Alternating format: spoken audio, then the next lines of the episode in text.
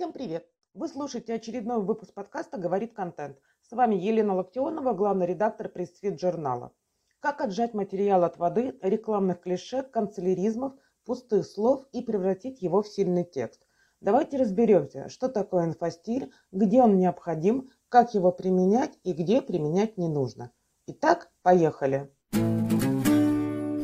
Термин инфостиль придумал Максим Ильяхов, известный российский редактор, автор книги «Пиши, сокращай», в которой были изложены основные принципы инфостиля.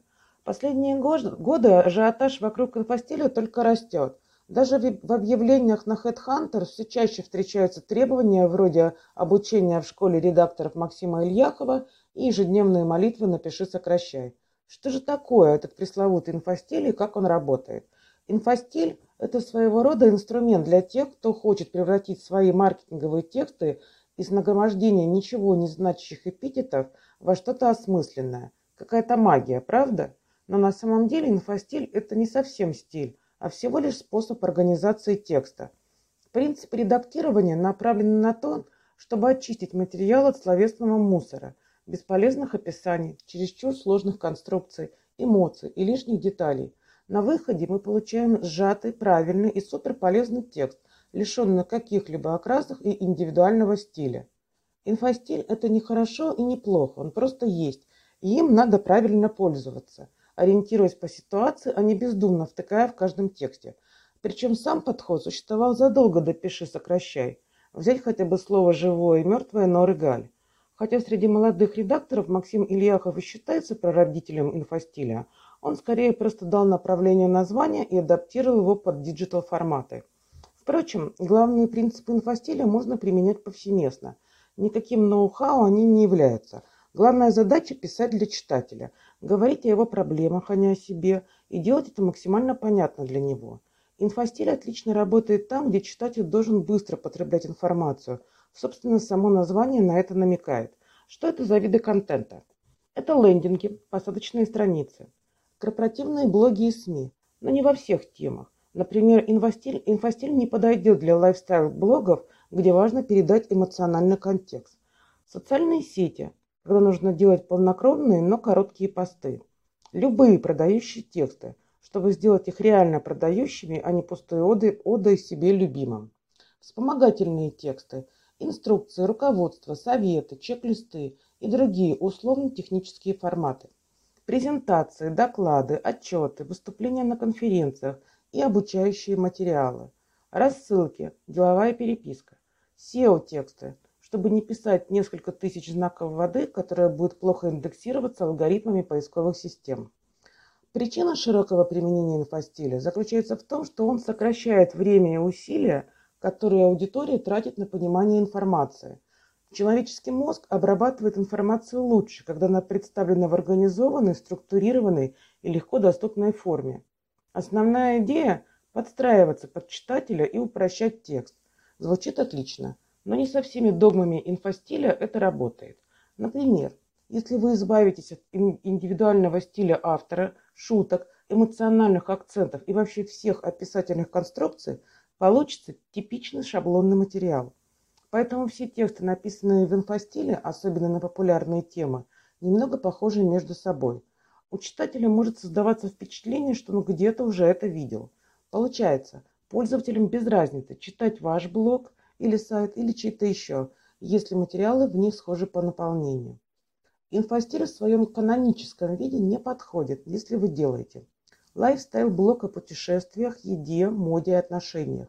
В этих темах часто важен эмоциональный контекст, личная оценка автора и подробное описание, которые подобная очистка просто убьет художественные тексты, заметки и книги, научные статьи и работы, юридические, медицинские материалы и другие тексты на сложные темы, где упрощение приводит к изменению смысла и неточностям. Пять правил инфостиля, которых сделают текст лучше. С главным правилом писать о людях и для людей мы уже разобрались. Как сказал однажды в интервью пресс-фит журналу Максим Ильяхов, Нужно снять корону с себя и надеть ее на клиента.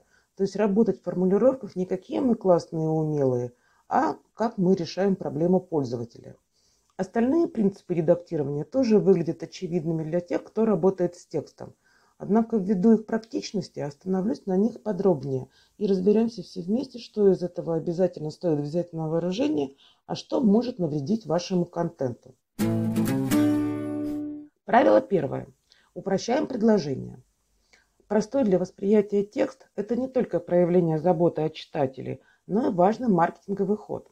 В интернете и так есть огромное количество однотипной информации и ресурсов, конкурирующих за внимание пользователей – Поэтому чем легче будет читать, тем выше вероятность, что человек останется с вами, а не уйдет на следующий сайт. Это правило может применяться практически везде, кроме художественных произведений. Вспоминаем 10 страниц описания дуба в войне и мире уважаемого Льва Николаевича и его же зубодробительные причастные обороты. Это не касается также юридических и научных текстов, где общепринятый формат не допускает упрощения. Чтобы упростить текст, избавляемся от сложных синтаксических конструкций. Плохой пример. Инфостиль может определяться не как отдельный повествовательный стиль, а как методы или приемы редактирования, направленные на обработку текста, которая делает его более привлекательным для читателя и удержит его внимание. Хороший пример. Инфостиль – это не отдельный стиль текста, а приемы редактирования. И главная задача сделать текст простым и понятным для читателя, чтобы удержать его внимание. Далее избавляемся от канцеляризмов и штампов. Плохой пример. Наша компания более 10 лет производит работы с оборудованием телематики разной сложности и занимается оснащением различных видов коммерческого транспорта. Хороший пример. 10 лет оснащаем автопарки системами слежения, GPS-терминалами, аэроглонасс, тахографами и камерами. Избавляемся также от смысловых и лексических повторов. Плохой пример. Важно соблюдать языковые нормы и писать грамотно в деловой переписке, даже в социальных сетях. Если писать с ошибками, вы произведете плохое впечатление на собеседника. Хороший пример. Писать грамотно нужно не только в официальных письмах, но и в соцсетях, потому что это может отразиться на вашей репутации. Правило второе. Структурируем текст. Этот принцип тоже не вызывает никаких противоречий. Очевидно, что хорошая структура материала облегчает чтение и помогает ориентироваться в больших объемах текста. Чтобы выстроить хорошую структуру, делаем следующее. Придерживаемся формата. Заголовок, лид, постановка проблемы, введение, основная часть, заключения. Выстраиваем логику так, чтобы одна мысль плавно перетекала в другую. Например, Проблема, причины проблемы, способы решения, инструменты, рекомендации, выводы. Основной текст разбиваем на блоки и разделяем под заголовками. Один блок – одна крупная смысловая часть. Внутри блоков дробим текст на подблоки, если необходимо. Например, когда вы разбираете инструменты, описание каждого можно разбить на функционал, примеры использования, плюсы и минусы, отзывы. Делим текст на абзацы. Один абзац – одна законченная мысль. Задаем динамику чтения с помощью дополнительных элементов наверстки – картинок, инфографики, видео, цитат, нумерованных и маркированных списков. Правило третье. Объясняем. Не стоит бездумно расшифровывать любые термины и сводить любой текст к примитивному. Здесь мы ориентируемся на уровень читателя, новичок или профессионал, насколько погружен в тему, знает ли о продукте и проблеме. Невозможно написать универсальный текст для всех сразу. Одна и та же статья, допустим, о материалах кровли для профессионала и новичка будет выглядеть по-разному. Первом случае нужно сделать упор на последние исследования и тенденции на рынке, а во втором придется объяснять, какие вообще материалы есть, какая между ними разница и кому они подходят. В зависимости от знаний потенциального читателя мы делаем следующее. Объясняем термины, инструменты и базовые догмы. Используем наглядные примеры, чтобы провести аналогию или продемонстрировать что-то. Употребляем профессиональную лексику, локальные шутки и отсылки или заменяем их. Правило четвертое. Избавляемся от оценочности. Согласно принципам инфостиля и рекомендациям Максима Ильяхова, нужно предоставить читателям возможность самостоятельно судить обо всем, а не навязывать свою точку зрения. Иными словами, мы избавляемся от оценочных суждений и эпитетов вроде красивый, быстрый, веселый, дешевый и им подобных. Логично, потому что, например, понимание быстрой ходьбы у риэлтора и клиента может отличаться. Вместо абстрактных описаний используем конкретику и аналогии, убираем усилители «очень» и «самый». Самый красивый вид из окна номера. Вместо этого вид из окна на старый город, здание парламента и купол собора Святого Стефана. Квартира в шаговой доступности от метро. Вместо этого вы можете дойти до метро за 5-7 минут неспешной ходьбы. Поселок утопает в зелени, по нему приятно прогуливаться всей семьей. Вместо этого поселок примыкает к лесопарку Лосиный остров, на территории собираются построить искусственный пруд и велодорожки. Однако с оценочностью и описаниями не все так просто. К примеру, в личном блоге и лайфстайл-постах оценочности самое место – Кроме того, именно личные суждения чаще всего выражают экспертизу автора и его отношения. Однако это мнение все равно нужно чем-то аргументировать. Недостаточно сказать «это плохо» или «мне не нравится». Необходимо обосновать свое утверждение, чтобы не выглядеть голословным. Например, «я не советую ехать в Индию летом». Вместо этого Летом в Индии наступает сезон дождей. Часто идут тропические ливни, душно и появляется много насекомых. Поэтому я не рекомендую ехать туда сейчас. Писать в блоге про красивые места и вкусное блюдо вполне допустимо. Чтобы лучше выразить впечатление, лучше использовать примеры и аналогии. А вот от прилагательных невероятно, невыразимо, уникальные и прочих неопределенных эпитетов стоит избавиться. Они не означают ровным счетом ничего. Кроме того, не всегда стоит убивать авторский стиль, манеру письма, отсылки и шутки в пользу информационной чистоты текста – Особенно это касается статей в СМИ, корпоративных медиа и личных блогах. Именно личные отношения часто становятся тем, зачем читатели приходят к конкретному автору. Правило пятое. Убираем пассивность. Пассивный залог чаще вредит тексту, хотя его очень любят официальные каналы и серьезные организации со сложными темами вроде предпринимательства, медицины, строительства или политики. Глаголы – это движок текста, они задают ритм и упрощают чтение. Сложные пассивные конструкции, причастные идеи, причастные обороты работают в качестве шлагбаума, заставляют людей останавливаться и замедляться. Их можно использовать для расстановки акцентов, но не в качестве основной манеры письма.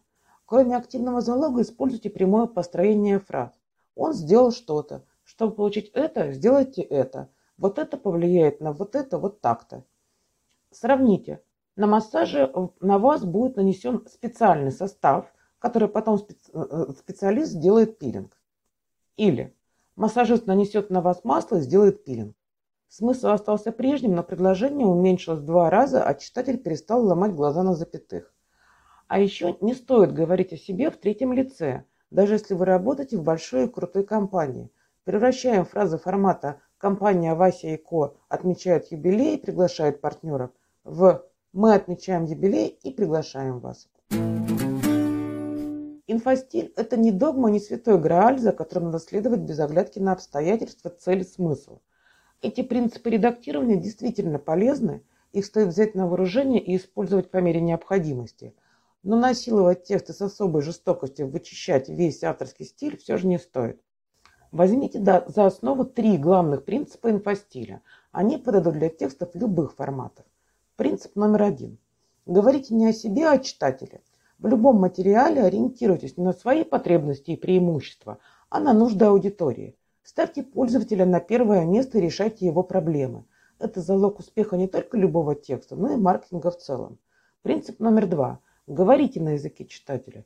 Какой бы ни была прекрасной ваша идея, если ее никто не понял, затея провалилась. При написании текста используем лексику, примеры и формулировки, близкие пользователям – Объясняем непонятные термины и события, если читатель не знает о них, и убираем излишние подробности, если контекст для него очевиден.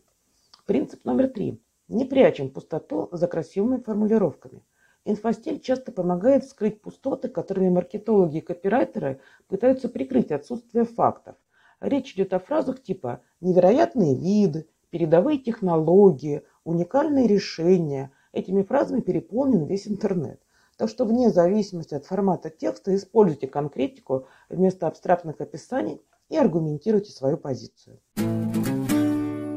На сегодня это все.